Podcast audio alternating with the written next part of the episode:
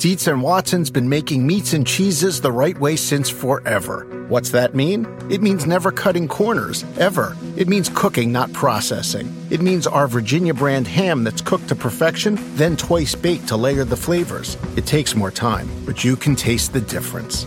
We come to work every day to do it the right way, even if it's the hard way. Because if it's not right for us, it's not right for you. Dietz and Watson, it's a family thing since 1939. The longest field goal ever attempted is 76 yards. The longest field goal ever missed? Also 76 yards. Why bring this up? Because knowing your limits matters, both when you're kicking a field goal and when you gamble. Betting more than you're comfortable with is like trying a 70 yard field goal. It probably won't go well. So set a limit when you gamble and stick to it. Want more helpful tips like this? Go to keepitfunohio.com for games, quizzes, and lots of ways to keep your gambling from getting out of hand.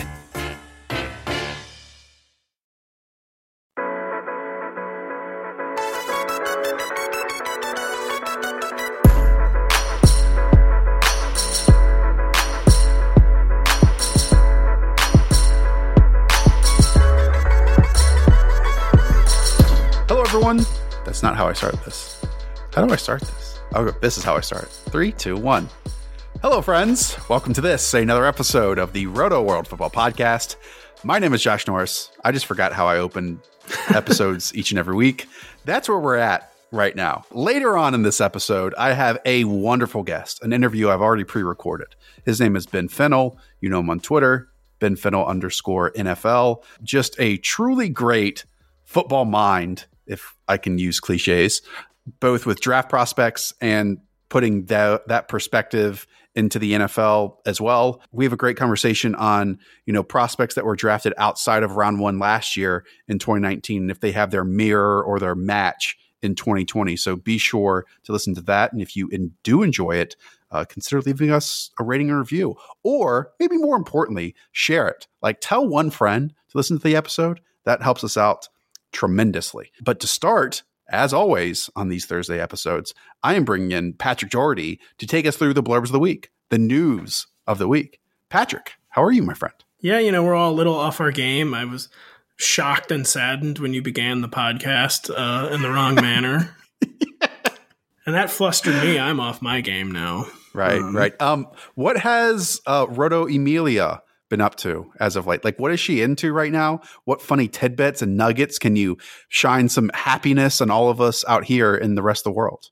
I was gonna say I don't know. Uh, she's about to turn four in late May, and uh, what she's been up to lately is learning how the virus is ruining her life, and Oh. uh, like can't can't see grandmas right now, can't go to the park right now, can't go to the store right now.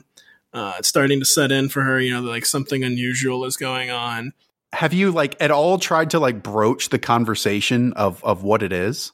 Yeah, a little bit. And you know, we've been we've had many talks about, you know, we got to be extra stringent with washing our hands right now. Uh let's try not to touch our face literally all day like you normally do. She overhears the TV, she overhears mama and dada talking. She she knows something unusual is going on, but thankfully is still just like running around like a happy crazy person most of the day. And we we do get to take a lot of walks still. That's good. They closed a dog park over here, so yes, Zap and I will be just going on walks for the, the rest of Hard to beat eternity. walks. So- Are you putting a mask on Zap, Josh? No, I'm not putting a mask on Josh right now, but that needs to change. Want the same expert advice you get from the pros in the store while shopping online at discounttire.com? Meet Treadwell, your personal online tire guide that matches you with the perfect tire for your vehicle. Get your best match in one minute or less with Treadwell by Discount Tire. Let's get you taken care of. Reese's peanut butter cups are the greatest, but let me play devil's advocate here. Let's see. So, no, that's a good thing. Uh, that's definitely not a problem. Uh, Reese's, you did it. You stumped this charming devil. The longest field goal ever attempted is 76 yards. The longest field goal ever missed? Also 76 yards. Why bring this up? Because knowing your limits matters, both when you're kicking a field goal and when you gamble. Betting more than you're comfortable with is like trying a 70 yard field goal. It probably won't go well.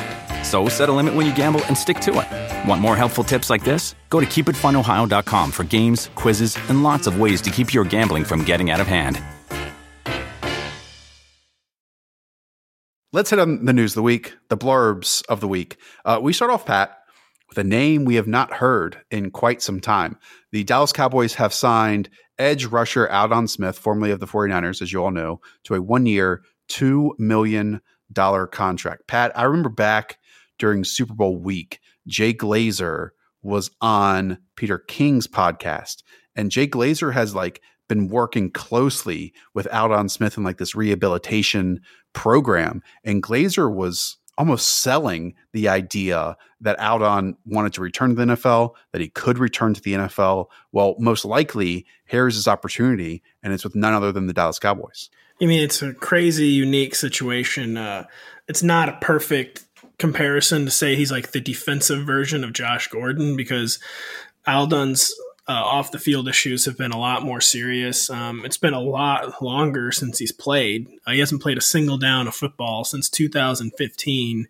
Um, now he's on the wrong side of 30. He's 31, but I mean, we all know he's one of the biggest freak athletes, probably of the 21st century in the NFL. It's a super unique, rare athlete, and it's kind of like if anyone can do it, he can. And you know, the mileage argument, you know, this is five years where he has not been in like peak football shape, but it, it is five years too where he wasn't adding, you know, all these hits on his body. So he should still be in reasonably good shape. Um, it's kind of at this point the classic. This would have been high risk a few years ago, but you know now there's no there's no longer any risk with signing Aldon Smith as a an edge rushing flyer for your team, and yeah, really fascinating. Uh, this, I mean, I, I'm a Mizzou alum, as you know, and uh, oh yeah, he was freaky even at Mizzou. You know, he's always been like a rare kind of special athlete, and and I think the Cowboys need something like this to work out because you know they lost basically two of their top three pass rushers other than Demarcus Lawrence. Like they lost Robert Quinn, they lost Maliek Collins. Both of those players got paid and, in free agency. So like getting Aldon to work on this very, very cheap deal or Randy Gregory, who's also trying to get back into the NFL.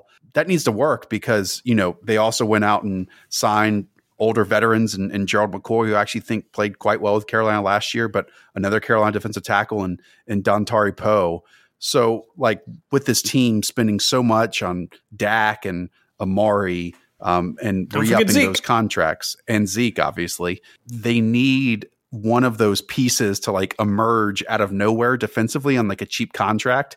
And maybe Aldon can do that. It's odd though, Pat, because it's not just, you know, marijuana with Aldon Smith, right? Like it has been much deeper and more yes. drastic than that. And so while like the league has become much more generous generous in, in their allowance for marijuana in the new CBA, that wasn't what was necessarily holding back Aldon recently. So I obviously truly hope that um, all these positive news that Jay Glazer is putting out is absolutely true.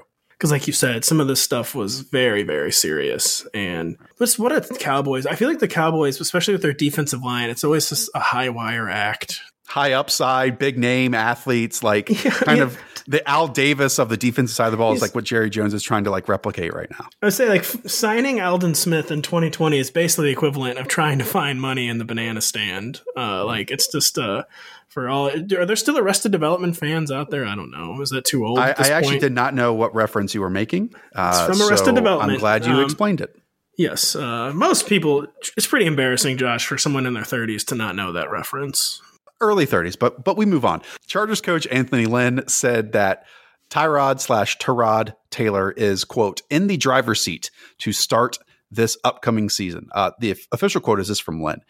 Quote, he's in the driver's seat, but nothing is finalized. Pat, do you buy this from the head coach of the Los Angeles Chargers? I really do. I mean, if it's true, then they want to be in the driver's seat for like the number 14 overall pick um, next year which would be an odd goal for the season. But to me, Tyrod, he got a didn't get a fair shake as a starter, really, as we know. But he's kind of set. He's kind of like a different style player, but he's kind of like an Andy Dalton level talent, where he's good enough to start for a while, but should ideally be like one of the league's best backups. And to me, that's what Tyrod Taylor is. And even the way he, even though the quote seems strong um, from Anthony Lynn, like using like the phrase driver seat at this time of the offseason is pretty standard coach speak. I mean, it's not like it sounds like a strong commitment, but it's really not committing to anything, obviously. So I would yep. still not be surprised um, whatsoever to see the Chargers sign a quarterback, draft a quarterback, maybe do both even. Right. That's what stood out to me is that he didn't like slam the door shut.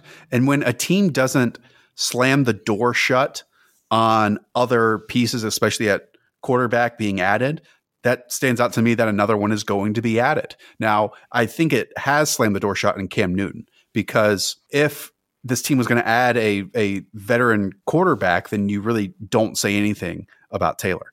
Uh, where I think it points to is the number six overall pick in this draft, and I have kept saying it that like Justin Herbert to the Chargers makes way too much sense to me, and I will always go back to what Tom Telesco said when he drafted Joey Bosa that I wanted to draft you for two years, that you've been on my board for two years. And then we had at the combine Kim Jones say that a team has been out there with Justin Herbert as their number one quarterback in these last two draft classes. And maybe I am you know, just have this board on my wall that I'm connecting with red yarn. It would not be surprising at all if the Chargers were that team that has believed in Justin Herbert for not just one year, but two years.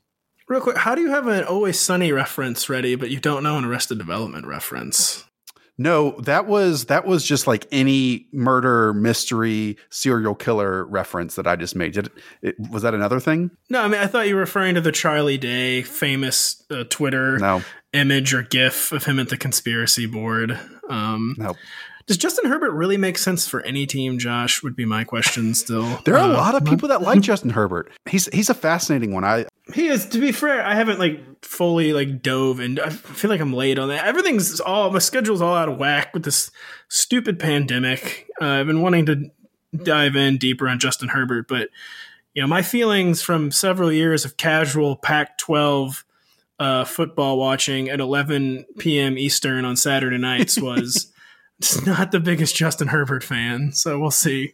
I, I was on Simms's podcast talking about him, and it's it's easy as it is to you know compare players who went to the same school, you know, there are some similarities to what Marcus brought to the table in that it's this player with like all the tools, a tremendous athlete, a great arm, but like that that playmaker mentality necessarily isn't there and like when everything is broken down around him, he doesn't have that like confidence to be like, okay, now is the time that I'm going to carry this play and, and make it work, even when it's not supposed to work. And Pat, like, maybe you can speak in this. The longer I do this, the more I realize that, like, that is this confidence, that it is a personality trait rather than a tool of athleticism or a big arm or whatever else. Because we see a lot of those types not having that success to overcome a single play adversity and make some magic when really no one else could in those times. Yeah, to be an NFL quarterback, you need absolute belief in yourself. We'll see. I don't, when I think of Justin Herbert, I think of like Josh Allen type head scratching throws sometimes too. Maybe I'm way off base, but I think you're sometimes on base with just throwing the ball, but it's very different in their mentality totally, because totally. Josh Allen is like, yeah, this pedal to the floor player who doesn't understand or comprehend that a play could go poorly. Like he is going to make something happen no matter what. Whereas I think at times Herbert, while the arm can be special, he can be like really passive in his play and like doesn't have the tools show up often enough. There were just times where I'd see a pass and be like, why did that just like why was that? Yeah, that's absolutely fair. I'm just trying to unwind on a Saturday night watching some ESPN2. Why is this on my TV? Let's go to the Tennessee Titans. GM Jon Robinson, I'm assuming, had some Zoom call or a media call with local beat reporters and was very honest, actually, in his team's um, approach to Jadeveon Clowney, saying he's been in contact with Clowney's agents. Uh, Pat, this is uh, on tap with another report from the Seattle Times that there's, quote, a growing thought around the league that Jadeveon Clowney could wait until training camp to sign. I could absolutely see that happen. One, because of just the state of the world we're in right now. But two, we've kind of heard through the grapevine over the years, and I, it was must have been Bill O'Brien's biggest issue with Jadeveon Clowney that like you know, he's not at his best early in the season, that he's even better when the season winds down. And so it wouldn't be surprising at all, with or without OTAs, if Clowney does make his mark and find his landing spot when we roll around maybe in July. He might be a player that's just getting straight up coronavirus, basically, where he has such a complicated health history. You know, teams, players now quite frequently uh, will agree to terms without making a visit. But I just wouldn't be surprised if even a player of Clowney's stature, if teams just want to know and have certainty about his health history and do their own physical, you know, before uh, leaking they've agreed to terms, you know, or definitely officially announcing a signing. And I just think that might be a big factor with him too, that teams just want to get him in the building basically. And maybe maybe that's not true. Maybe it's all financial, but it just to me, I would understand a team wanting to do their own physical, n- not just some independent doctor of Jadeveon Clowney uh, before handing out that kind of money. That's exactly where Cam Newton is right now. I was going to say it's, it's truly the same thing with Cam. It's not the foot with Cam, and I understand he's like past the physical. It's it's the shoulder. The shoulder, one hundred percent. It's it is absolutely doctors inside of a building, the team staff wanting to get their own look at the shoulder and like their own feel of the shoulder. And you can't probably just do that with a physical that, you know, you and I can probably pass. Do you think do you think we could pass an NFL physical? Maybe I have like some undiagnosed softball injuries. It did hurt really badly when I threw for like a year. And then one day like some scar tissue just like shook loose and everything was fine. So You know, with how much they poke and prod you, I bet I would walk away injured from an NFL physical rather than figuring out if I have any injuries. All right, let's close out looking towards the future. Uh, the Athletic's Ed, is it Bouchette or Bouchette? I'm going French here and say Bouchette. Bouchette predicts the Steelers will allow Juju Smith Schuster to walk following the 2020 season. Um, I mean, Pat, this is getting out there um, in front. Obviously, Juju had a down 2019 season. I would say so much of that is because of Duck Hodges and Mason Rudolph and so on and so forth. But another part of that is, you know, this was a team that was going to be without Antonio Brown. So they're going to ask Juju to do more than just operate the slot, most likely. Do you see this as believable? Where do you stand on Juju not being a member of the Steelers following the season? I mean, just look at all the variables Juju had last year. You know, adjusting to life as the alpha number one, losing his quarterback in week one, then changing quarterbacks several times throughout the season, playing hurt a lot. Uh, so just kind of to me, you just throw that season out, obviously, and it seems far out there. You know, I don't want to far out, not just in terms of the timetable, but like far out and it seems implausible that he's so young and we've already seen such high upside from him. But, you know, this is the same GM who let Emmanuel Sanders go, let Mike Wallace go, let Santonio Holmes go, let Plaxico Burress go. Uh, so the Steelers do have a quite long tradition of not paying in-house receiver talent. But to me, Juju, just there's no heir apparent yet um, for Juju, and he's he's so young. It's just and I just have a hard time. I think the Steelers will. The Steelers are always kind of in a complicated salary cap situation, but uh, they're kind of like the Saints in that regard. But right. I think I think Juju Smith Schuster will be in Pittsburgh uh, beyond 2020. It's a good point you made on how many have departed the Steelers, and that because of that, and a reason for that is because they kind of had the heir apparent already lined up. Like this has been one of the best wide receiver evaluating teams over the last few years, maybe other than Limas Sweed and maybe other than James Washington. Um, but it makes me excited to see what Diontae Johnson does this year. Uh, a, a, player they, I believe, took on day two and really didn't get to do anything again because of quarterback situation. But maybe he emerges as that other player um, in this offense. And Bouchette also added that that the prediction was based on how Juju values himself versus how the Steelers value him. So that's you know when things get spicy and dicey in NFL circles and the attachment to one team.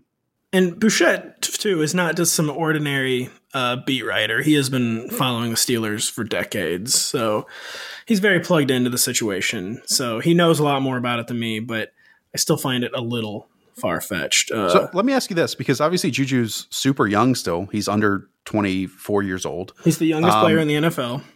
Yeah, he was. Um, okay.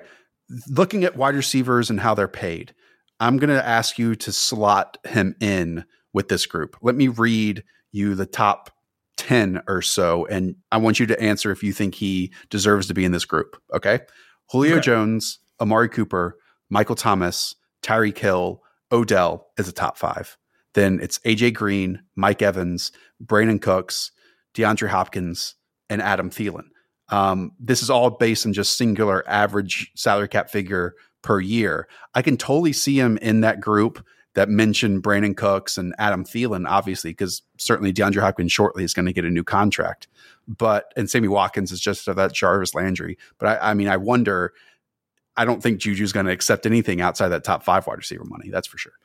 No, and I already it's when you list ten names, I've already forgotten the first five names, but I think it was Amari Cooper in the top five. I I would pay Juju Smith Schuster more money than Amari Cooper, to be honest. Hmm. Um, hmm. I mean that might be overvaluing what he did in 2018, but to me, I mean, we saw like number one overall fantasy wide receiver upside, I thought, from Juju Smith Schuster in 2018, something we've never seen from Amari Cooper, and not to conflate fantasy with real life. I mean, Amari Cooper has proven himself to be a very versatile, valuable, uh, deservedly well paid receiver, but I do think that he deserves to be in that group. And after 2020, I think it'll be pretty clear that Juju Smith Schuster should probably be one of the six or seven highest paid receivers in the NFL. And maybe I'm just overrating everything that happened when Antonio Brown uh, was drawing, you know, so much defensive attention.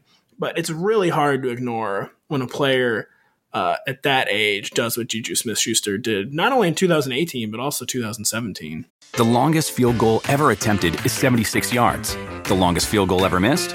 also 76 yards. Why bring this up? Because knowing your limits matters, both when you're kicking a field goal and when you gamble. Betting more than you're comfortable with is like trying a 70 yard field goal, it probably won't go well. So set a limit when you gamble and stick to it. Want more helpful tips like this? Go to keepitfunohio.com for games, quizzes, and lots of ways to keep your gambling from getting out of hand. Do you want a beautiful lawn? Enter TruGreen, the easiest way to get a great lawn. Just water and mow, and they'll do the rest. Weed control, fertilization, aeration, and more. TruGreen is the official lawn care treatment provider of the PGA Tour, and they have a verified best price, which guarantees you the lowest price with no compromise on quality. You do you. Let TruGreen do your lawn care. Visit trugreen.com, T R U G R E E N.com to get the best lawn at the best price with the best people. Guaranteed. One, two, three, four. Those are numbers. But you already knew that. If you want to know what number you're going to pay each month for your car, use Kelley Blue Book My Wallet on Auto Trader. They're really good at numbers. Auto Trader.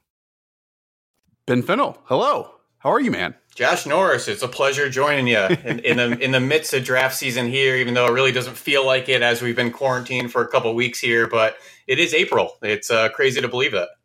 I know, just like three weeks until the draft, I believe, something like that. Since you mentioned quarantine, let me ask you this. Since we've been in our homes for about two or three weeks, obviously we both have dogs. What has Ben Fennell learned about Ben Fennell in that time? Oh, that's a really great question. That's kind of a deep question there. I've I've learned that I can still be productive and entertain myself, and even the you know the most unique situations. You know, if you ever have that moment of life where you're like, I could just do this if I had time, you got to get it done now. There's no excuses to do anything. You still got to be productive every day. Put on a pair of pants, make to do lists, uh, you know, and just it's business as usual. Um, and I don't know if I've really had any serious kumbayas with myself, but you know, it's been been nice to have some downtime. And the quarantine has been very good to my 2021 prospect sheet, so I'm way ahead on next year's draft. Um, but I haven't done a whole lot of self reflection there. You know, the second huh. I I get a little deep, you know, I go right to the puzzle and put my mind somewhere else. You know. Got it. Um, well, you're way ahead of me. I'm still focused on 2020. And I actually asked you on this podcast without even telling you what we were going to do. And you said yes before you even knew. So, one, I appreciate that. But then you and I kind of came up with this idea. I pitched it to you. In 2019, you know, there were a lot of these players and prospects that were drafted outside of round one. They, they, they weren't the top at their position, but they came in and had significant roles and, and impacts with their team in just their rookie year. So we'll go through each on the 2019 side. And then I want to ask you if there are a counterpart in 2020. If there's a player that can do that exact same thing in that exact same role or similar to it in 2020. You know this, Ben. W- watching the NFL every single week, teams like to take successful players and roles and traits that other teams have found and try to find their own version of that. So we're going to help them do that in this episode. Does that sound fine with you? Absolutely. And I love this conversation and this narrative because sometimes in order to look forward, you do have to look back. And there's this misconception that player comps and styles are more of a media narrative with the draft.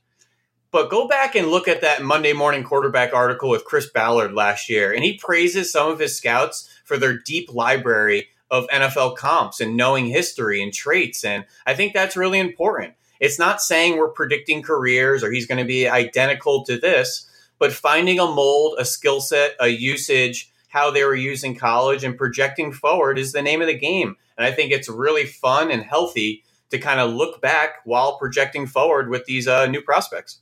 I love it. And in some ways, I mean, I've only been doing this for seven, eight, nine years, but I, I, you've kind of realized some draft narratives and, and types and players are, are cyclical, um, like they regenerate themselves sometimes. And uh, maybe we can find some that, again, scratch that itch that some teams have regret of passing up 2019 types and maybe landing them in 2020. And I, I think the best place to start with that was the 49ers second round pick last year uh, in Deebo Samuel. When I went and watched Deebo to start 2019, I saw a player who obviously won in the exact same ways he did at South Carolina.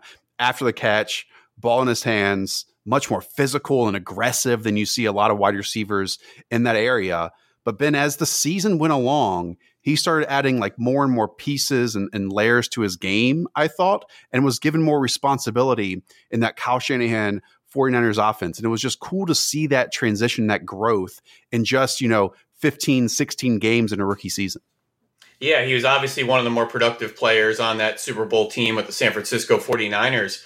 Um, but I think also projecting a role and putting these guys in positions to be successful is the name of the game. He was obviously a 4 4 player coming out of South Carolina, but he wasn't a receiver that you said, I'm going to line him up outside the numbers and ask him to win against man coverage or win vertically.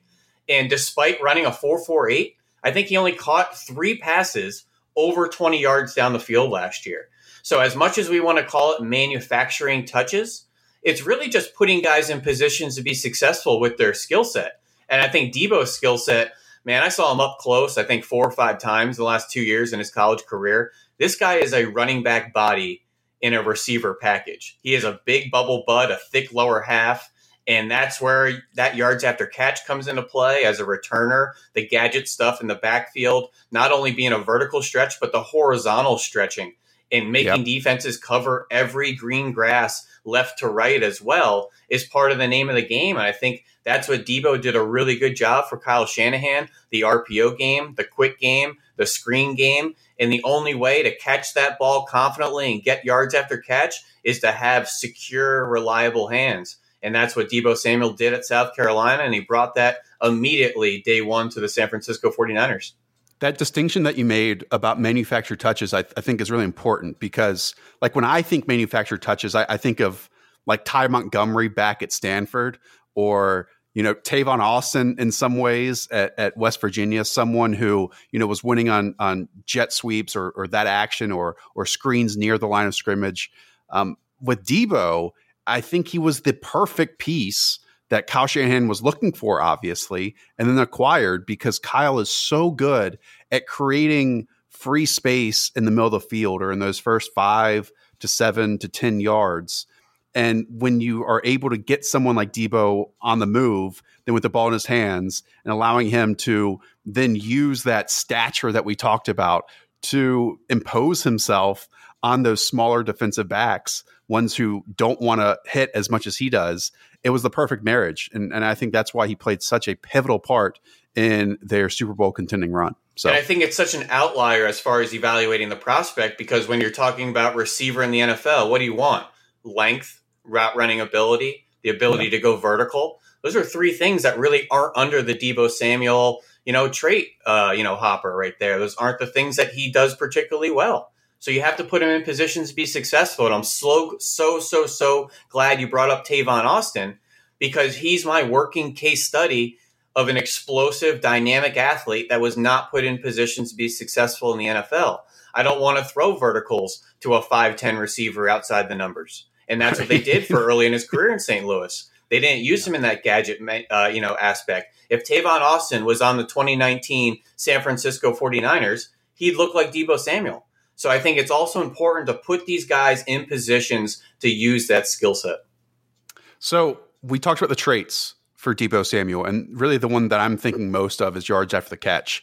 When you studied this 2020 group, who drew your eye to those similar traits? Who could maybe be um, a player that can go into a role? And obviously, not everyone is is lucky enough to uh, be attached to someone like Kyle Shanahan. But if someone was, who maybe could be as successful, do you think? You know, I've been a hawk over this group because number one, my infatuation for Deebo Samuel. Number two, the two teams I cover pretty closely, the Green Bay Packers and the Philadelphia Eagles, I think both need this style of player in their offense. Hmm.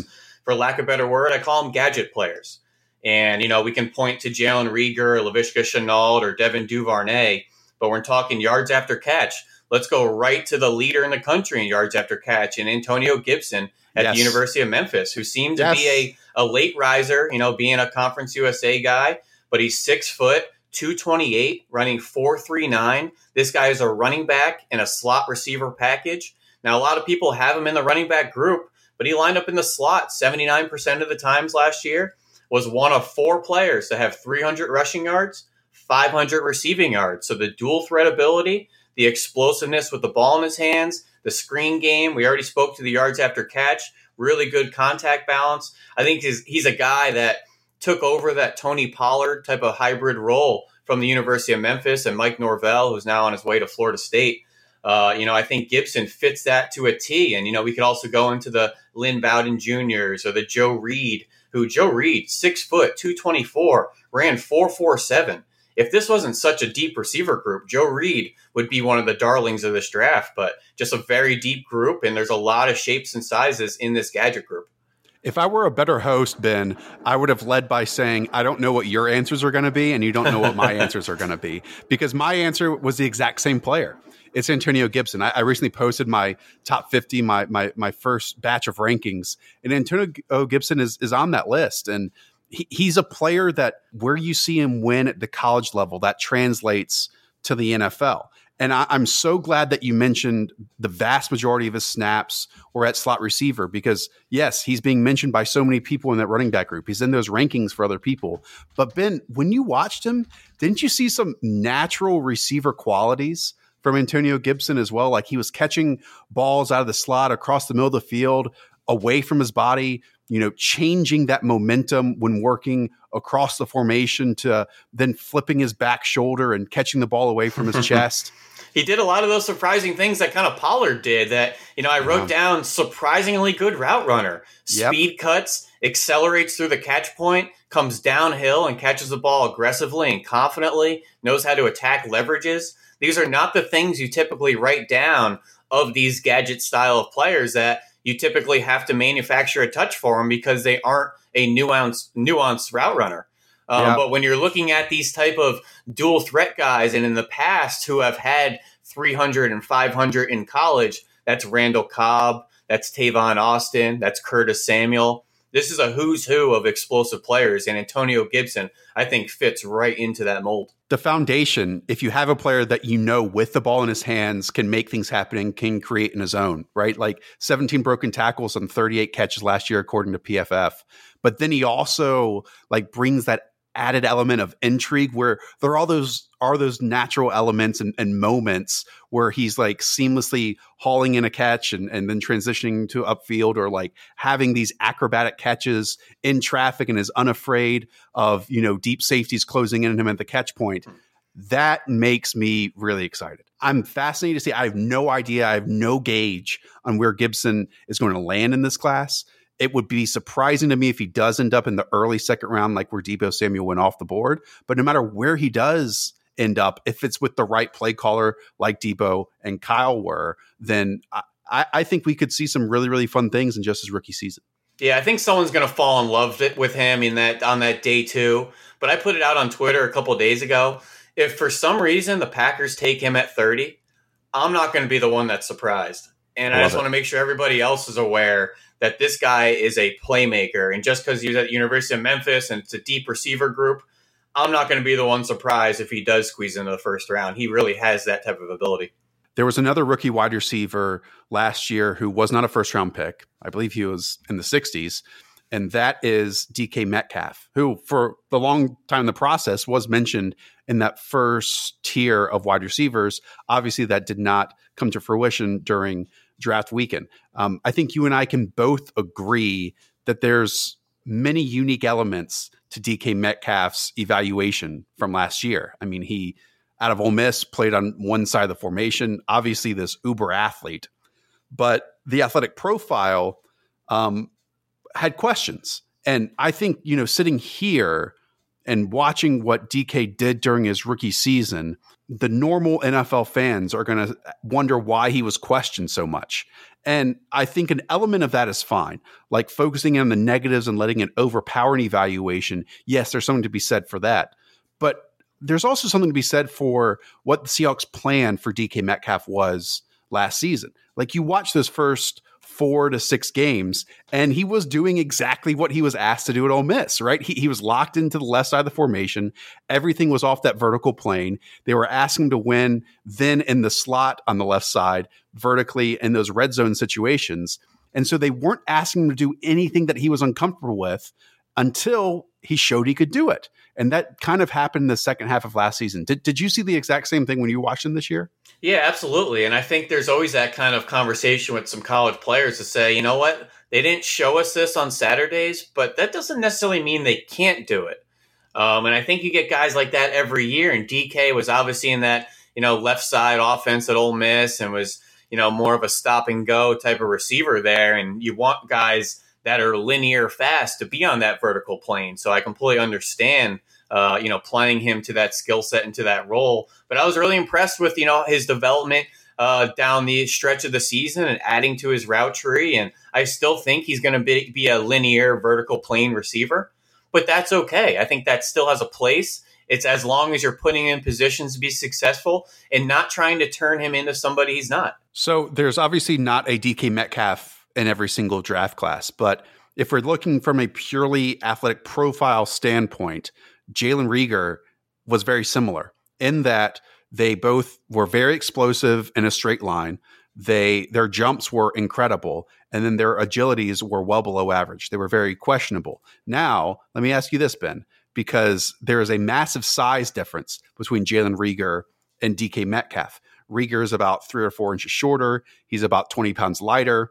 And while, you know, the majority of DK's receptions were because he just out athleted other people, some of them were also because of his natural size along with the athleticism.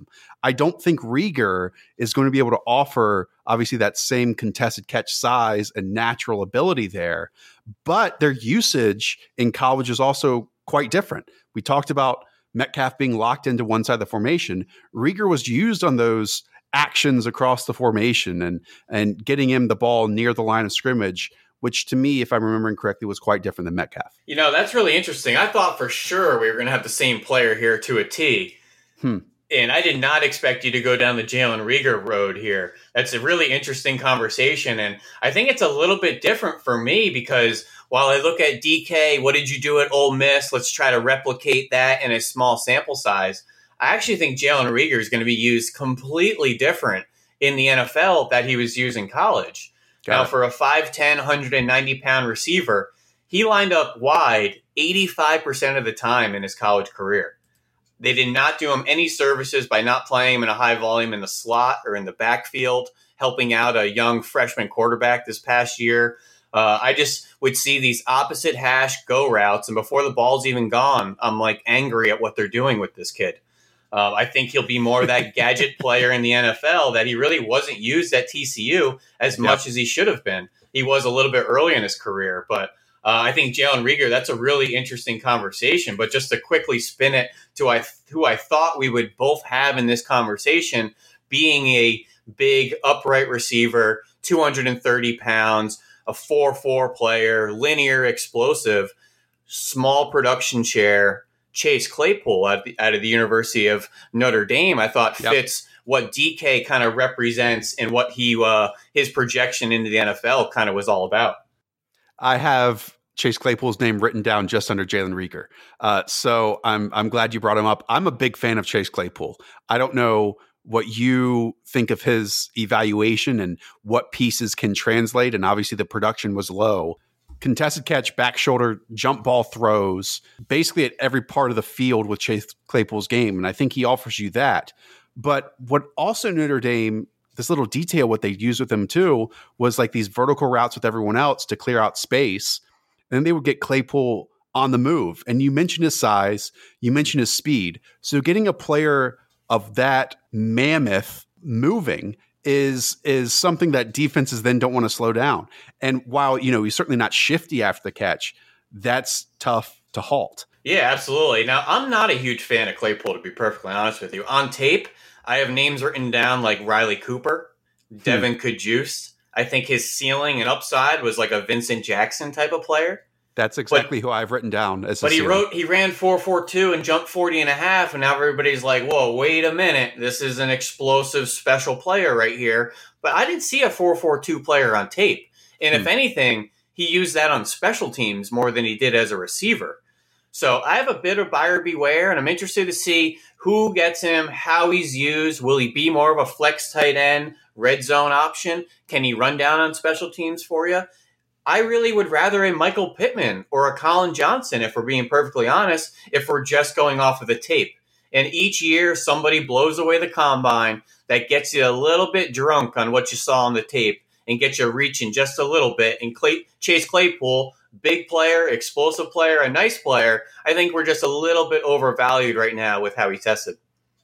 uh, guilty first of all second uh, would brandon Aiyuk be a name that might fit in here as well Yeah, absolutely. I think anytime you're going for those kind of flash in the pan, one year players, you're really projecting a lot of their upside. And, uh, you know, Aiyuk, another guy with an explosive element, but just left a little bit of question on his on his full evaluation on to say he only did it one year. Why was that? He was stuck behind Kyle Williams and N'Keal Harry. Why couldn't he get on the field? He was only used in certain ways at Arizona State. So there's more questions than kind of answers with some of these prospects. And I think that's these hopper of players, the DKs, the Chase Claypools, the Jalen Reagors to say, you know what, they're good players. We just have a little bit more questions about their projection. So that wraps up Deebo Samuel and DK Metcalf. There's one other receiver name that I want to hit on. And I, I sent you this list, and I wouldn't be surprised when you read it, you kind of snickered because I think this is a player type that is in every single draft class. And in fact, there might be multiple of these players in every single draft class, but that's Hunter Renfrow, obviously a third day selection by the Oakland Raiders last year. A opportunity probably met quality of play here with Hunter Renfrow, and that's what equaled production more than probably isolated traits. Do you think that's fair to say? Yeah, I think that's fair. Are you saying that more in a Clemson or more of a uh, Las Vegas sense? Yes, more of a Oakland Raiders sense. Yeah, but I, I guess it's true in both, to be honest with you. Yeah. The one name, and this is a crush of mine uh, as we go through this process, and it gets me excited. And hopefully you have watched him. But Darnell Mooney from Tulane, 5'10, 176. And whenever I watch Mooney, who I haven't seen anyone discuss, um, I see so many similarities to Jamison Crowder. And maybe this is like Ooh, some I like that. aesthetic comparison, but it's like those kind of springy legs, a guy who was also asked to play quite a bit on the outside at Tulane, like Jamison Crowder was at Duke. But in those moments when the separation was not created or the ball was too late and a, a defender did close, he is willing to go up and get the football in those tight, compact, contested situations, and oftentimes came down with it. And he's an above average athlete. So Dar- Darnell Mooney is, is one of my favorites in this class. All right, Josh, if I didn't like you, I'd humor you, I'd agree with you, but I like you a lot. So I know I can challenge you and, Yes. and be a little contentious here and there. So, what are we talking about with Hunter Renfrow? We're talking about a day three player, possession receiver, underneath guy, QB's best friend, completely limited athletically and explosively. So when I look at a Darnell Mooney, I have him in my explosive slot receiver category. He has 152 catches and averaged 16.7 yards on 150 uh, catches. Uh, now, does that mean he caught it and ran, took the top off the defense? Outside the numbers, it was a little bit of everything. He's a really interesting player. I think he has a little bit more of an explosive element. I have two receivers here that I was really excited to share because I think they both fit this category to a T. The first is KJ Hill, Ohio State.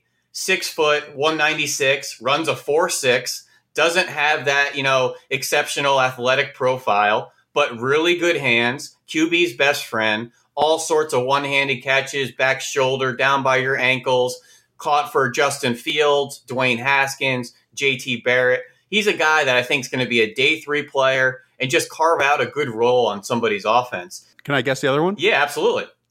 Uh, James Proche from SMU. Yeah, I actually had him written down and erased it. Um, okay. He didn't test at the combine. I didn't have all his metrics. So I left him off. But I'm going to go with the guy with the little baby hands, just like Hunter Renfrow.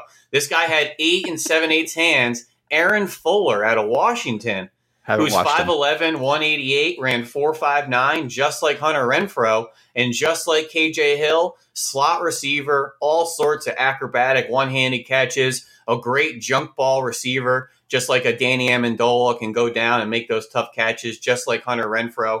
But these are guys that I think are going to be quarterbacks' best friends underneath receivers but I don't know where they get drafted, if they even get drafted. So I think they're day three to priority free agents just based on the, the 2020 receiver group. Uh, you are absolutely valid in calling me out. I really just wanted an opportunity to talk about Darnell Mooney because I haven't seen anyone else do He's it. He's a fun so. player. I watched him on tape and was like, whoa, look at this kid. Explosive. I have him right next to Jeff Thomas as an explosive slot receiver. Yeah, springy. All right, let's escape the wide receiver position, move over to the defensive side of the football. Uh, Chauncey Gardner Johnson was outside of a top 100 selection. And I don't think that that was necessarily based on talent. I think if you only drafted by talent, he would have gone much earlier in the draft. He was still a surprise on day three that he was still on the board. But coming out of Florida, it was this big nickel slot safety, whatever you asked for him to do, he, he could probably do it. And he was aggressive moving forward. Uh, is that the same player that you saw during his rookie season, Ben? Yeah, and uh, you know, full disclosure, I wasn't too much of a hawk with the New Orleans Saints defense. I know he kind of worked his way into more of a uh, regular presence there on the back end, but I think just that versatile player that can guard the slot or be a back end player. He played in a very complex defense for Todd Grantham at Florida, had to wear a lot of different hats uh, there, and I think that type of player and experience is what you got on Sundays, especially late into the season as he carved out more of a role. Why is that? I mean, you watch so much football around the league. Why is that role, that big slot or third safety or however you want to call it, that hybrid, becoming so popular across the league right now? Well, we know it's no secret it's a sub package league. And what that's mean that means is we want to get into nickel and dime and get our defensive backs, but that position particularly is evolving right in front of our eyes because we used to need to match up with the the Wes Welkers and Victor Cruzes and those short, small slot dynamic receivers, the Brandon Stokleys. So we put our small, shifty corner on that guy. Well, now suddenly that was a liability on defense, and teams are running at that small defender, especially as a middle of the field defender. We can't let that be a liability. So now that nickel is turned into a third safety. We want a safety with size that can cover, that isn't a liability against the run. I think everybody wants that kind of Malcolm Jenkins style of defensive back that, you know, is larger than your small corner at that nickel position. And there's a hmm. lot of things you can do with them. They're in a nucleus of the defense to not only cover, blitz, run defender, and just be an impact player. That's a very, very crucial position. And as we're getting into a sub package league, he's on the field a little bit more than your will linebacker is these days. So it's becoming a more impactful position, a more important position uh, across the league. So just reviewing prior draft classes can be tough to find this type of player, multiple of them every single year. Uh, this draft, I think, is loaded with them. There's like a handful, if not more, uh, on players that you can mm-hmm. find in day one, day two, and day three that have actually been asked to do this at the college level. You know, line up at free, line up in the box, line up in the slot, even rush off the edge, do all those types of things. So, Ben, if you were to try to find that player in this class, who would you point to? So a couple years ago was one of my favorites in this style, and that's Desmond King at the University of Iowa. I thought yes. he's turned into one of the best nickel big safeties in the NFL. And a lot of these players, those small corners, the 179 Levonta Taylors at Florida State, they used to be your nickels. Now they're getting moving to free safety because they're too small. So I look at guys like a Terrell Burgess at Utah, who's 5'11, 202, ran 446, did everything. Played in the slot, played in the box, was a free safety, played special teams. He could play halfway in like a cover two. He could play man coverage on slots and tight ends. He could he has great instincts. I think a lot about that Chauncey Gardner Johnson interception against Michigan in the bowl game last year, where he kind of bit inside and spun off and caught an interception on the post on the backside. Bunch of plays that Terrell Burgess has made as well, where he shows his instincts like that. He just has a great understanding of zone coverage, route combinations, doesn't panic when the ball is in the air. I wrote down a lot of similar things for Chauncey Gardner Johnson as I did for Terrell Burgess. The one issue is he's really just a one year player. He got hmm. caught behind Marquise Blair and Marcus Williams in front of him on a really deep Utah defense. But I think as you're digging into him, he's a really intriguing player that checks a lot of balls, a lot of boxes for you. That's the first name I've written down. This is fun. I mean, it, you and I again did not compare notes prior to this, and and we're along the same lines with just about everyone. Um, yeah, Terrell Burgess 16% of his snaps at free safety, 36 as a box safety, 36% of the time in the slot. Uh, take that Oregon game, for example, against Justin Herbert. They basically asked him, Utah did, to travel against the opposing tight end and the big slot. Um, and I think he is at his best in coverage, like you said, anticipating, baiting, um, just a nice feel when moving backwards. My question to you is this, Ben, because the more I watched, the more questions I had about him aggressively closing on ball carriers or when a wide receiver gets it or when the running back gets it, so on and so forth. Um, he's kind of tentative in that area. And while I don't think that that is the number one piece of whatever position he's going to play in the NFL, it's kind of this push and pull of evaluation, isn't it? Right? Like, where to me, I have this major hesitation in his game that he he's kind of passive in that area is the, probably the best word for it. And I don't want that to overrule everything else, but it does give me hesitation. So I'm trying to figure out how much to value it. Does that make sense? Yeah, and that's really fair. I have written down not the dictator. And yes. that's what I mean in contact, and that he's really not the initiator. But because of that, I really like his play ID and processing. He gets himself into the right spots, just a little bit passive at the point of attack and really pulling the trigger. And that does worry me. I would rather the reckless guy and pull back the reins as opposed to making the timid guy a little bit more aggressive.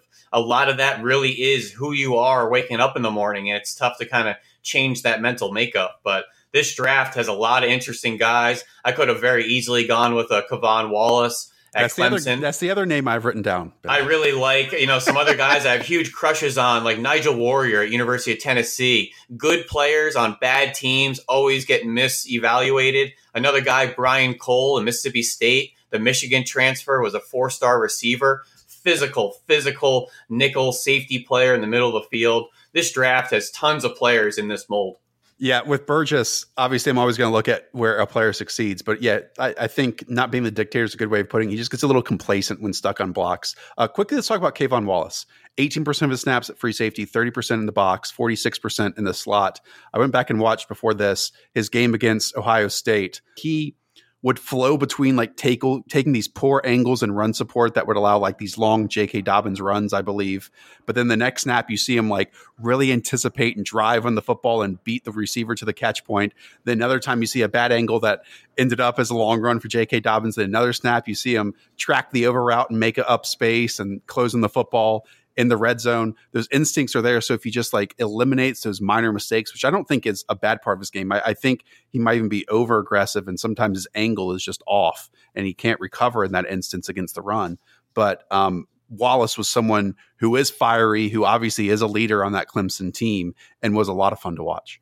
Yeah, you know, a lot of that is kind of just leveraging his help, and that stuff's coachable. He's obviously a smart guy. Forty-five career games for Brent Venable. Done some internships with Cisco and the NFL. I love the All-State.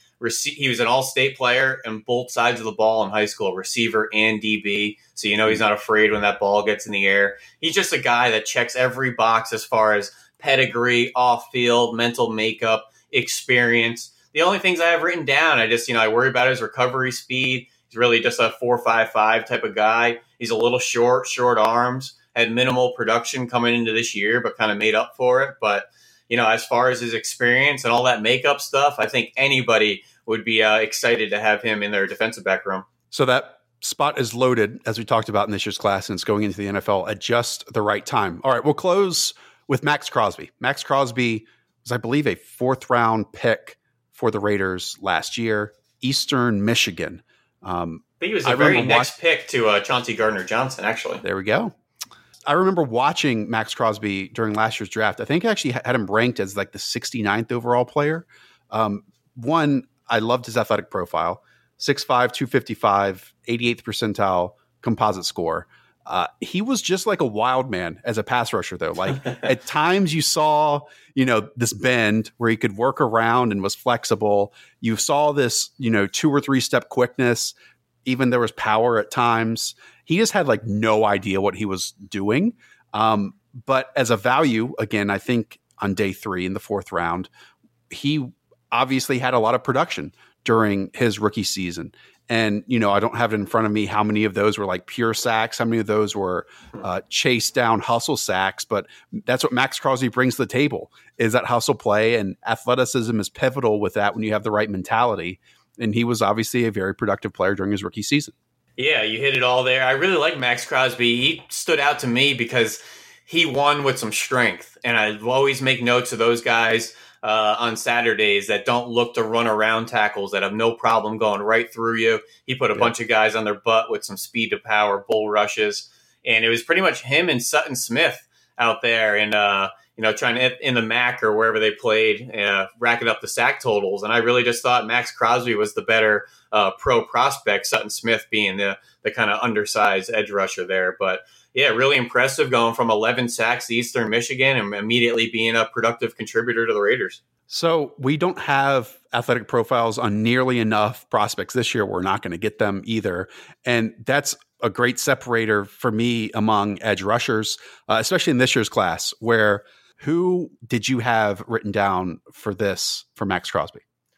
I have two names here, and I was a little bit split on the narrative here. So I don't want to just go for both and, and make claim, your own. Claim two guys here, but I feel pretty good you don't have either of these. So okay. My Tommy Tryhard of the group, like Maxx Crosby, the hustle, the effort, the play to the whistle, that's Kenny Willekes to a T, who doesn't have a whole lot of redeeming qualities, but just plays with his hair on fire, is an every down player, not a liability against the run. When you break down the sacks in the NFL, you'd be surprised how many are acquired through effort and hustle as opposed yep. to speed and skill. And I think Kenny Willekes is one of those guys. You prove you could be on the field. That's how you get sack totals, where you're not just a third down situational player. But then on the other side, who's a guy that has those raw tools that could be productive just for being a great pass rusher? And I think that's Jonathan Greenard out of Florida, who's going to mm. wake up in the morning knowing how to be a speed rusher, knowing how to run around tackles, just like Yannick Ngakoue came out and immediately was a great contributor getting after quarterbacks. I think that's going to be Jonathan Greenard out of Florida, who is the Louisville transfer, had 10 sacks last year in the SEC, replacing Jachai Polite.